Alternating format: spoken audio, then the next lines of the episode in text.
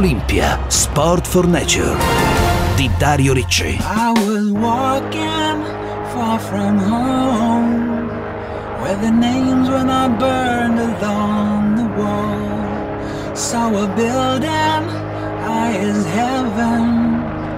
But the door was so small, door was so small, I saw rain clouds. Camminare, scoprire, conoscere, riconoscere. Beh, davvero non, non, vediamo l'ora di poter tornare a declinarli questi, questi verbi, eh? questi verbi che da un anno a questa parte un po' di più stiamo vivendo solamente all'infinito, tranne qualche parentesi eh, fortunata e fortuita, perché camminare è nella nostra natura e camminare è esplorare, farci conoscere noi stessi e gli altri. E allora ci è sembrato naturale qui a Olympia Sport for Nature parlare proprio della natura, dell'essenza stessa del camminare, di un progetto davvero particolare che è messo a punto da uh, uno dei cuori pulsanti della cultura naturalistica italiana, il Club Alpino Italiano, il CAI. Ma eh, fra poco vi diciamo tutto, ma intanto salutiamo il mio abituale compagno di cammino, direi, e di viaggio, Stefano Tirelli, docente di tecniche complementari sportive alla Cattolica di, di Milano, eh, mental coach, preparatore atletico di tanti campioni dello sport e ideatore del progetto Sport for Nature. Ben ritrovato Stefano. Grazie Dario e ben ritrovati a tutti gli ascoltatori. E allora, zaino in spalla direi, eh, caro Stefano, perché eh, stiamo per cominciare un viaggio alla riscoperta dei posti più belli eh, dell'Italia e abbiamo davvero due guide d'eccezione. Eh. La prima è il vicepresidente del club alpino italiano, del CAI, Antonio Montani. Ben trovato, vicepresidente Montani a Olympia Sport for Nature. Ben trovati a voi grazie dell'invito. E poi, eh, non ultimo, anzi sarà lui la nostra guida, Gianluca Gasca, piemontese, classe 1991, esploratore, eh, blogger, grande narratore della natura e della montagna. Benvenuto Gianluca a Olympia Sport for Nature. Grazie mille, buonasera a tutti. Allora, perché dico che Gianluca sarà la nostra guida? Perché, eh, vicepresidente Montani, il CAI ha affidato a Gianluca il compito di guidare non solo noi, ma eh, direi quasi tutti gli italiani che eh, da aprile in poi e verso l'estate eh, torneranno finalmente a riscoprire i sentieri più belli del, del nostro paese. In che modo? Che progetto avete messo a punto, vicepresidente? Ma Gianluca lo conosciamo ormai da diversi anni e non so, adesso 4-5 anni fa eh, abbiamo collaborato a un progetto in cui lui è uscito di casa, ha preso il tram e la meta del suo viaggio era il campo base del K2.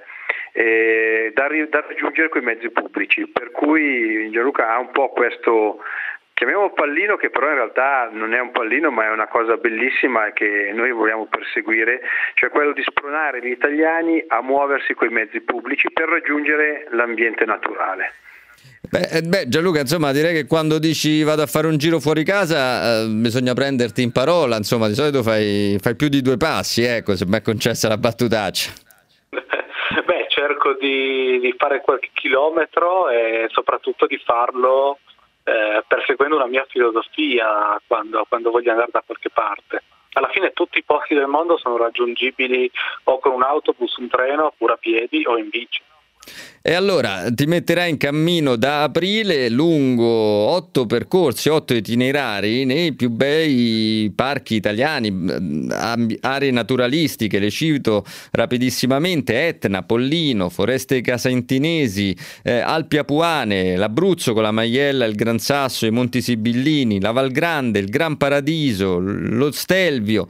Ecco, i posti più belli che quasi ce li stiamo dimenticando e questo è uno degli aspetti drammatici della situazione che stiamo attraversando. Tu ci aiuterai a, a, a riscoprirli in che modo Gianluca? Il progetto è molto semplice. E in poche parole, partendo dalle principali città italiane, quindi da Torino, da Milano, da, da Roma, da, da Napoli o da Catania nel caso dell'Etna, con autobus e treni raggiungerò i parchi nazionali, abbiamo scelto di, di, far, di, muoverci, di fare questo progetto all'interno dei parchi per avere anche un, dei luoghi che fossero simbolo del, della bellezza naturalistica e della, della conservazione e della tutela ambientale è arrivato sui sentieri, in particolare sulle tracce del Sentiero Italia CAI, che è un progetto di un trekking lungo circa 7.000 km che il CAI ha riscoperto, rimesso a nuovo da, da un paio di anni eh, camminerò all'interno dei parchi mostrando semplicemente quello che incontrerò, come ci sarà ogni volta una persona diversa, personaggi del posto, persone che conoscono il territorio e che me lo sapranno raccontare, non solo da un punto di vista ambientale ma anche per la cultura, per, per la tradizione dei luoghi in cui mi trovo. Stefano Tirelli, beh, eh, idea semplice ma quanto mai efficace, eh? veramente già ti viene voglia di, di, di, metterti nella scia di Gianluca, immagino a te, a me, a tantissimi italiani che potranno poi eh, vedere sia i video che eh, Gianluca girerà e che condividerà sui social, sia anche il documentario finale che verrà realizzato a partire da questa esperienza per seguirne le tracce. Di fatto stiamo parlando, no Stefano? Il viaggio di Gianluca, vediamo dal punto di vista anche economico, è un ingresso in quello che è forse il più grande forziere dell'Italia, eh, la ricchezza più bella del nostro paese e più eh, ammirata a livello mondiale. Di che numeri parliamo, eh, di che dimensioni parliamo quando parliamo dei nostri parchi? Sì, una ricchezza che nasce nel secolo scorso con i quattro parchi nazionali d'Abruzzo, Gran Paradiso, Stelvio e Circeo e a cui poi ultimamente, negli ultimi anni, se ne sono aggiunti veramente tanti.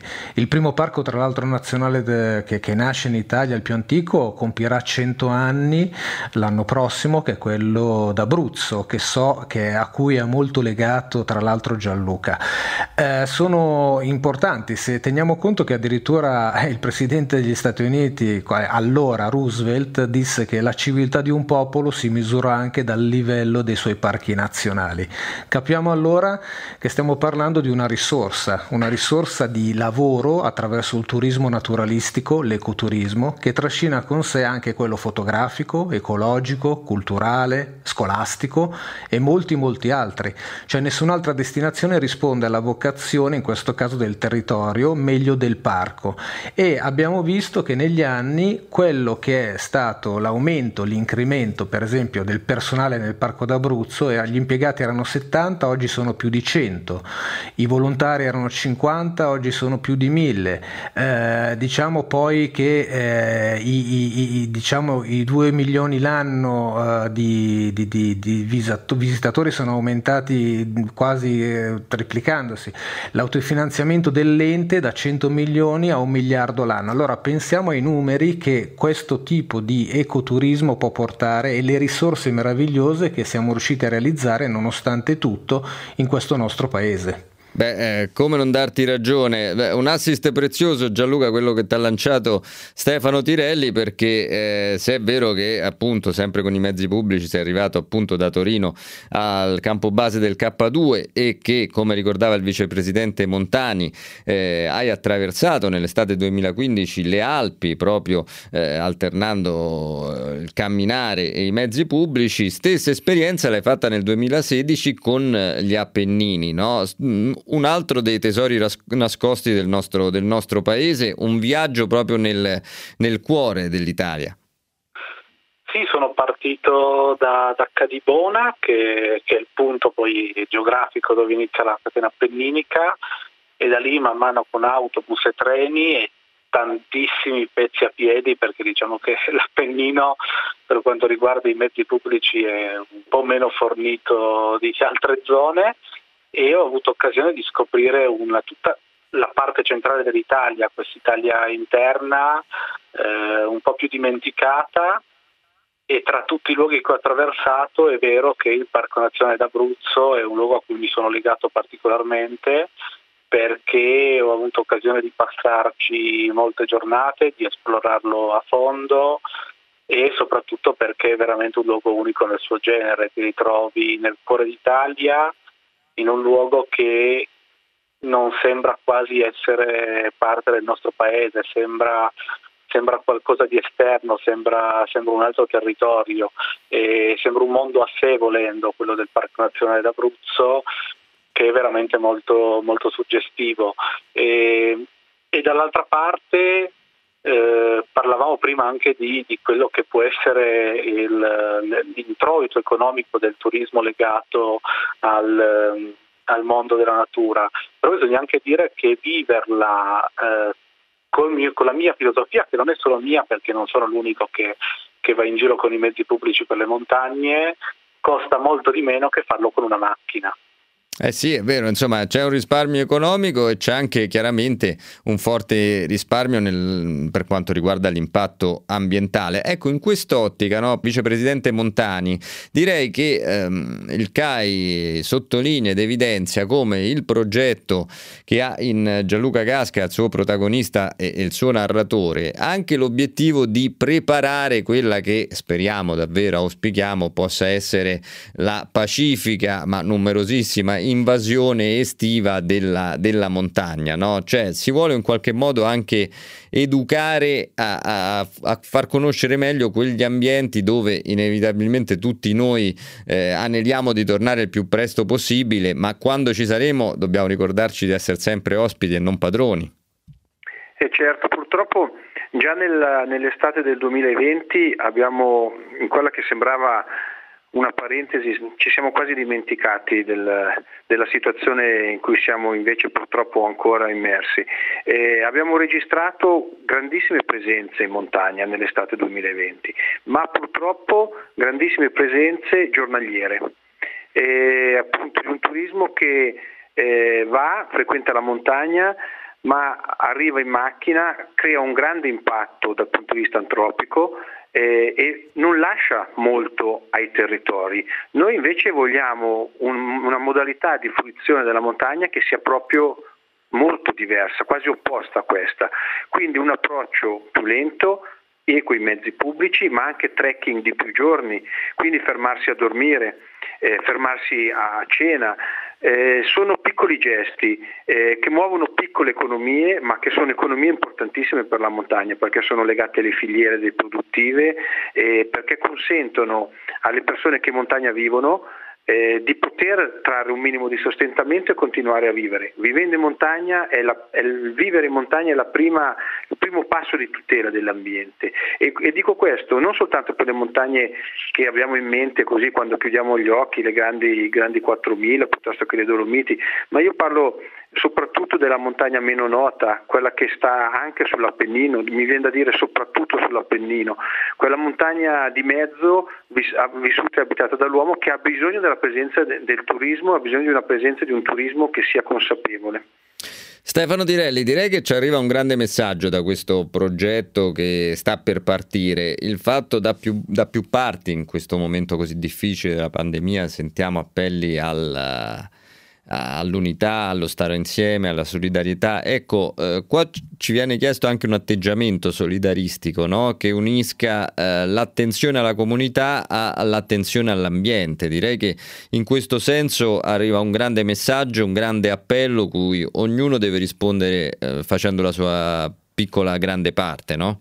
Sì, anche perché molti dei fruitori positivi del, dell'ambiente montano e dell'ambiente naturalistico in genere, anche dei parchi, quindi eh, sono sportivi, sono persone che amano lo sport, che amano stare all'aria aperta o comunque compiere imprese e tutti sono molto coscienti del fatto che se si riuscisse a raggiungere per quanto possibile questi luoghi anche con mezzi pubblici si potrebbe risparmiare tantissimo a livello di impatto ambientale. Pensiamo per esempio come le emissioni di CO2, secondo proprio un, um, uno studio del Sole 24 ore di tempo fa, diceva che eh, delle emissioni totali in un anno, negli ultimi anni, quello del trasporto su strada eh, impatta per il 72%, poi abbiamo gli aerei per il 13,40%, abbiamo le navi 13,60% i treni 0,50% di impatto.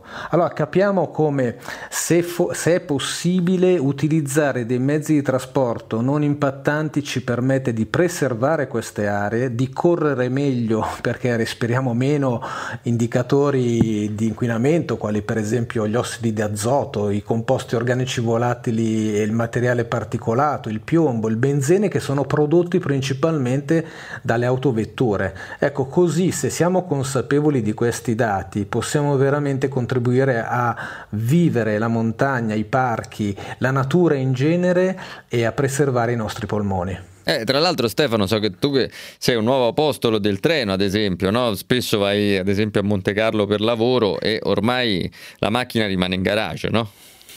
Sì, per quanto possibile veramente io cerco sempre l'alternativa treno proprio perché è veramente il mezzo meno impattante.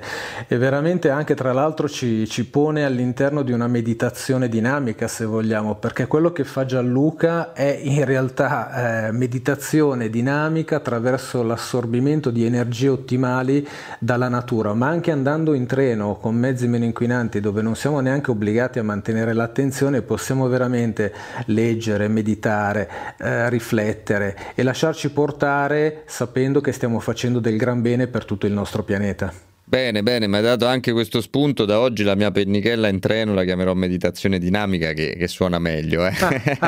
Bravissimo, dai. Direi che suona meglio. Senti, Gianluca Casca, mm, tu che appunto l'hai, l'hai utilizzati e li utilizzi eh, spesso, spessissimo, appunto per, le, per, queste tue esperienze, i mezzi pubblici. Ecco, eh, quali, quali, punti forti e quali punti invece da eh, rinsaldare trovi nelle reti italiane in questo senso, partire appunto dalla tua esperienza? Esperienza sul campo? Beh, la, la, prima cosa e la, la, più evidente è che purtroppo eh, i mezzi pubblici esistono quando esiste un grosso bacino di, di, di frequentatori, di utilizzatori, quindi dove nelle aree dove la popolazione è minore o dove si va spopolando la montagna, il territorio, purtroppo si perdono anche i mezzi pubblici e, e questo porta con sé anche un aumento dello spopolamento, in pratica è come un, eh, un cane che si morde la coda, perché se perdo persone, perdo mezzi pubblici, la perdita di mezzi pubblici mi fa perdere le persone perché non posso più mandare i figli a scuola con l'autobus, perché è difficile spostarmi per andare a lavoro, perché alla fine vivere in pianura è più comodo anche per la presenza di mezzi pubblici. E, dall'altra parte, sempre legato al mondo delle montagne, il, italiane ovviamente, il, uno dei grossi problemi è la mancanza di comunicazione tra le valli, nel senso che i mezzi pubblici si muovono lungo, lungo l'Aspe Vallivo ma non si spostano da una valle all'altra eh, senza dover per forza di cose scendere sempre in pianura e, e questo limita di molto le, le possibilità anche per, per i valligiani.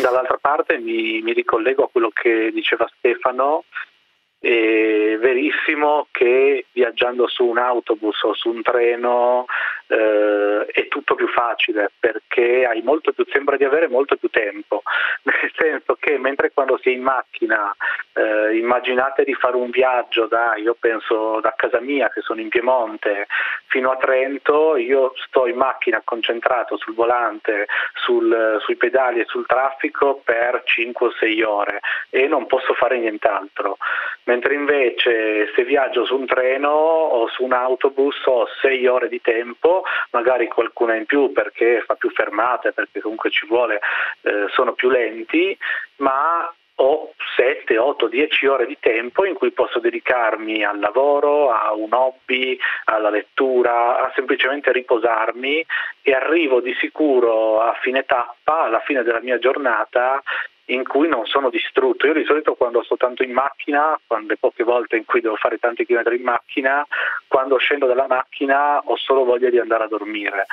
quando invece lo faccio con un treno o con un autobus, magari se arrivo stanco perché ho lavorato, eh, mentre viaggiavo, in alternativa sono riposato e posso continuare a godermi la giornata. Eh, poi insomma viaggiando con i mezzi pubblici ti godi anche meglio i podcast di Olympia Sport for Nature, eh? non dimentichiamoli. Esatto.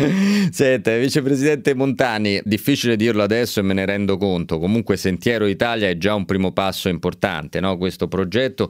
Come state immaginando i mesi a venire? La scorsa estate chiaramente erano stati abbastanza complicati, definizione di protocolli, eh, gli spazi nei rifugi alpini. Pensa che eh, quest'estate, eh, auspicando ovviamente un'evoluzione favorevole della, della situazione, si riuscirà a gestire in modo un pochino più funzionale e ordinato il traffico sui sentieri e in quota, diciamo così? Ma noi speriamo di sì, però in realtà eh, i discorsi che abbiamo fatto fino adesso sono discorsi che passano attraverso cambiamenti culturali. Eh, noi abbiamo ben tutta l'energia che ci mettiamo a, a cercare di, di, spiegare il perché certe scelte vanno fatte, perché certe scelte sono razionali, però se, se, non ci sono processi culturali diventa difficile e quindi da un lato noi siamo fiduciosi ma dall'altro siamo anche consapevoli che, che il messaggio che, che, non dobbiamo stancarci ecco, di ripetere queste cose. Una delle cose che abbiamo notato nella scorsa estate è che c'è stato un grande eh, affollamento anche nei fine settimana eh, ma eh, molto, un calo molto marcato durante l'arco settimanale. Questo io parlo della presenza nei rifugi. Noi abbiamo circa 350 rifugi nelle nostre sezioni del CAI, per cui abbiamo diciamo così, un, un un campione abbastanza significativo. E da cosa è dovuto questo calo? È dovuto in particolare dalla venir meno della presenza di escursionisti, alpinisti, turisti eh, stranieri.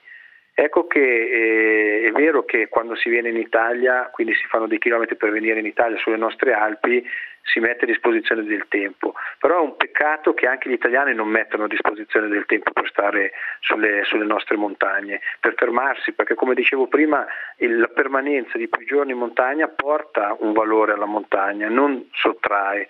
E, quindi, e, e poi c'è anche una cosa da dire, perché insomma noi che, che, siamo abituati a farlo, io Gianluca, ma mi sembra di capire anche voi, il, ci sono, nel fermarsi a dormire in montagna, ci sono dei momenti della giornata molto particolari come il crepuscolo, il venir sera, il fermarsi a dormire in un rifugio con con quel suo essere spartano, quindi con delle comodità magari un pochettino più ristrette di quelle a cui siamo abituati, però sono dei momenti che ci fanno veramente cogliere anche la bellezza eh, dell'ambiente.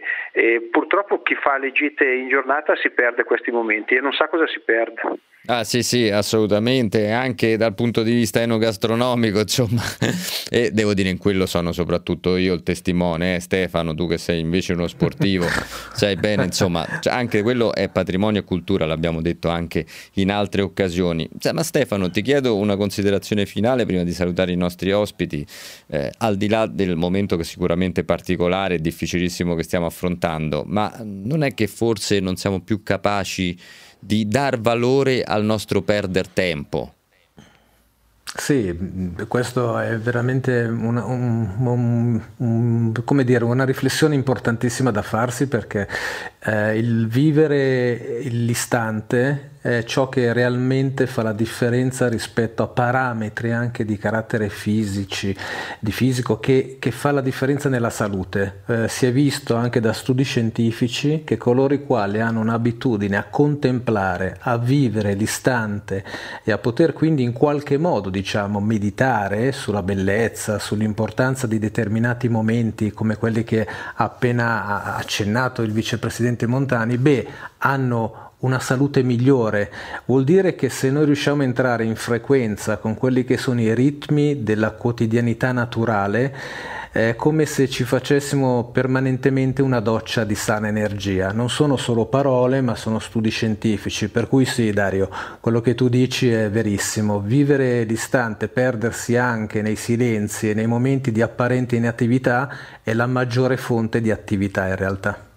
E allora, perdiamoci davvero seguendo le orme e il cammino di Gianluca Gasca lung- attraverso questo progetto Sentiero Italia. Eh, voluto e promosso dal, Ke- dal CAI, dal Club Alpino Italiano, ricordiamo otto tappe splendide, Etna, Pollino, Foreste Casintinesi, Alpi Apuane, Abruzzo con la Maiella, il Gran Sasso, i Monti Sibillini, la Val Grande, il Gran Paradiso e lo Stelvio che Gianluca ci racconterà. E allora Stefano, a te la palla per il saluto finale abituale con i nostri ospiti. Siamo molto contenti sempre di avere questi ospiti che hanno a cuore la, la, natura, lo sport, eh, gli argomenti che portiamo e proprio il nostro claim Save the Nature, Sport for Nature ci porta ad unirci e a lottare in modo sano e anche divertente se vogliamo a favore del nostro pianeta. Quindi io vi invito, noi vi invitiamo a dire con noi questo claim Save the Nature, Sport for Nature.